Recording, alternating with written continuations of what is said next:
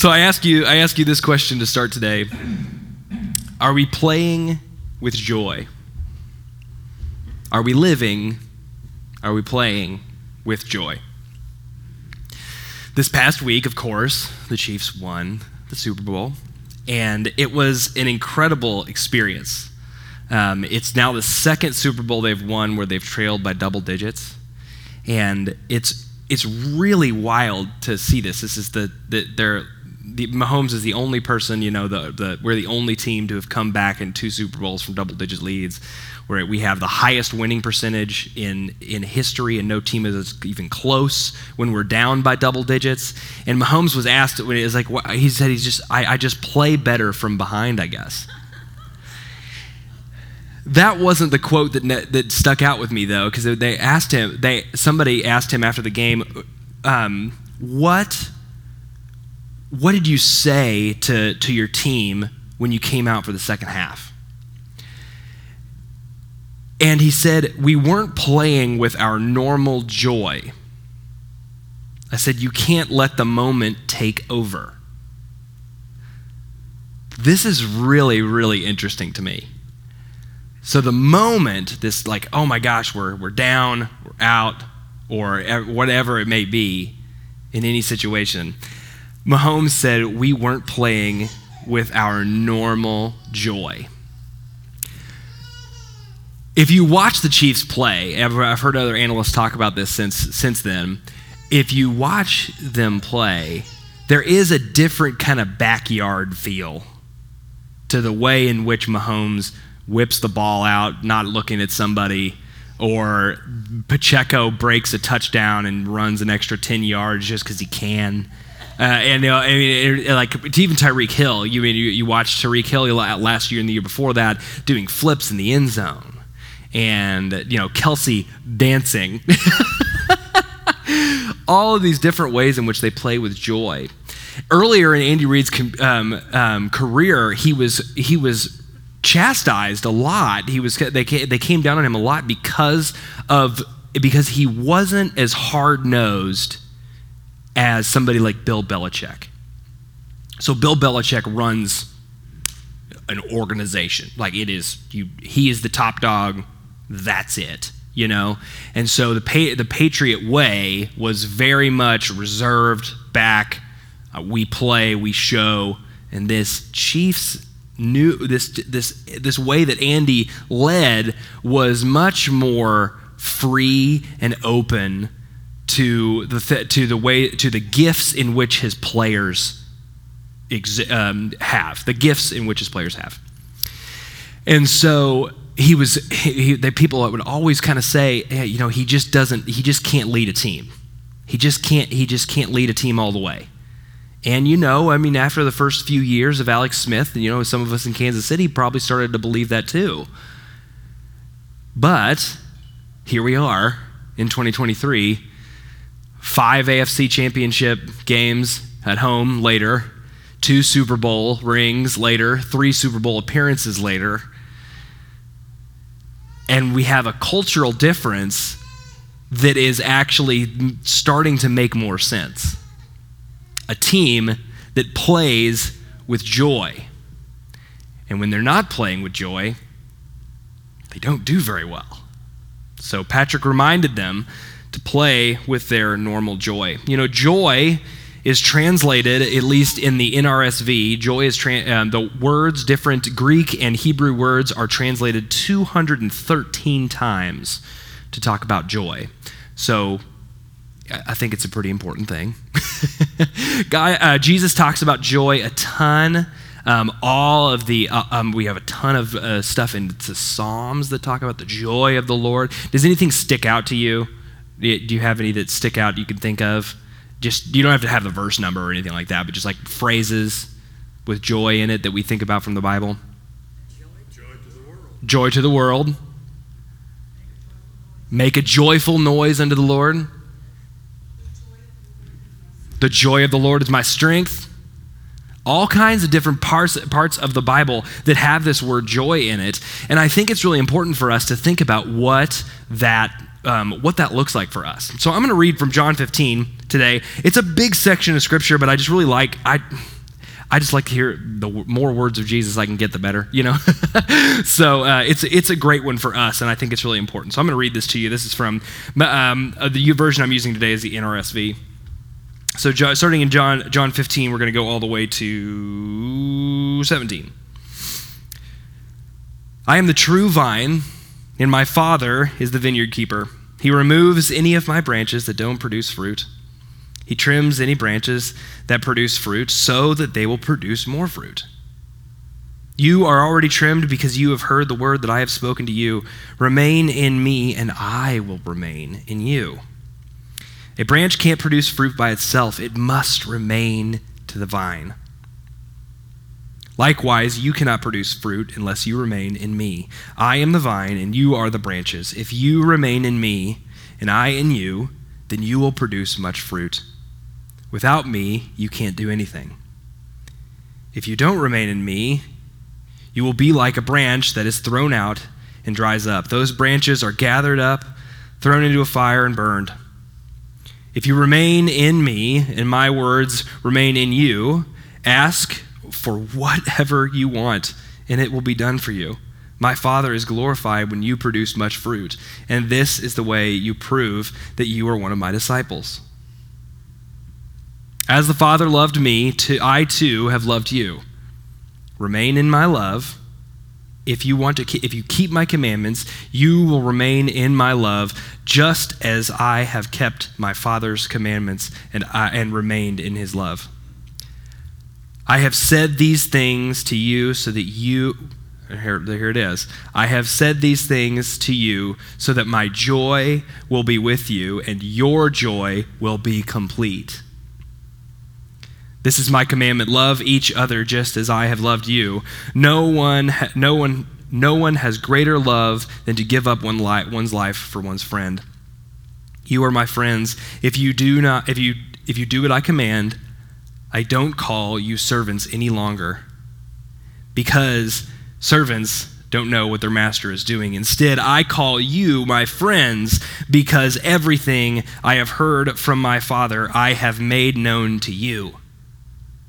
You didn't choose me, but I chose you and appointed you so that you could go and produce fruit so that you so that that fruit could last as a result whatever you ask the father in my name he will give to you i give you these commandments so that you can love each other mm. I think about the ways in which this love really matters. The ways in which we come together as Christians and as people of God. There are so many things that produce joy in life. For the Chiefs, playing as a team produces joy. There's not a hierarchy structure really when you're on that field. Yes, there is, of course, but they're playing together. They're each giving each other the credit where it's due, they're each helping each other out. Winning helps. Celebrate your wins. Celebrate the things in your life that give you wins, but also learning from loss. Patrick Mahomes said last year that he, or said this year that he took a hard look at that Super Bowl loss in 20 and a hard look at that AFC championship loss in 2021. And he looked at those and said and found ways to grow from those. Didn't dwell on them, didn't stay in that pain or that hurt or that just frustration and loss.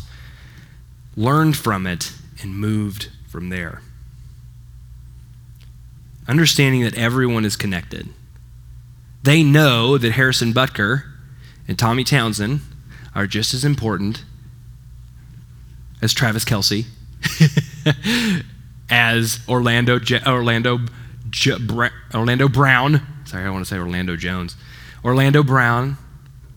That Isaiah Pacheco is just as important as Brady Cook. This matters.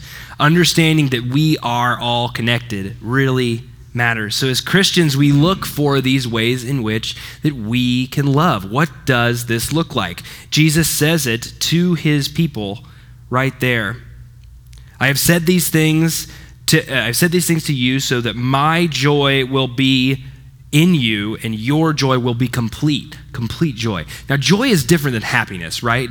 You can find happiness. Happiness, like I said a few weeks ago, this up and down motion. We have happiness and sadness and middle and happiness. And joy, though, joy runs through that.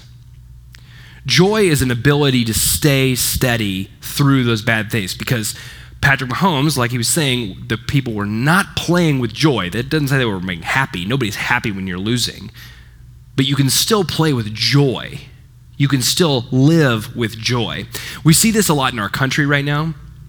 We see people getting bent out of shape on I, I, would just call, I mean, just like any kind of culture war issues right now. My soapbox for just a second. There are 12 bills in the United States, or in the Missouri House, um, that are anti LGBTQ bills. They are anti trans bills. And so this may be this may be a weird a weird subject to think about, but I want you to understand this for a second. 12 of those bills are out there. There are less than 12 students in Missouri that identify as trans and are trying to play sports. There are 0.6 people in our country, 0.0.6 people out of our, out of our population identify as transgender. 12 bills there are 290 some bills all over the country in state legislators. This is what we're spending our time on? When our children are dying in our schools, when trains are exploding, spilling chemicals all over the place, this is what we're worried about. We're not living in love. Sorry. Anyways, we don't get caught up in the mess of all the things. We stay the course. We stay with joy because we know that God is with us.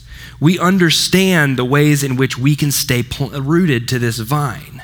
We don't get caught up in something that we know that was something that we isn't that big of a deal because we are connected to God.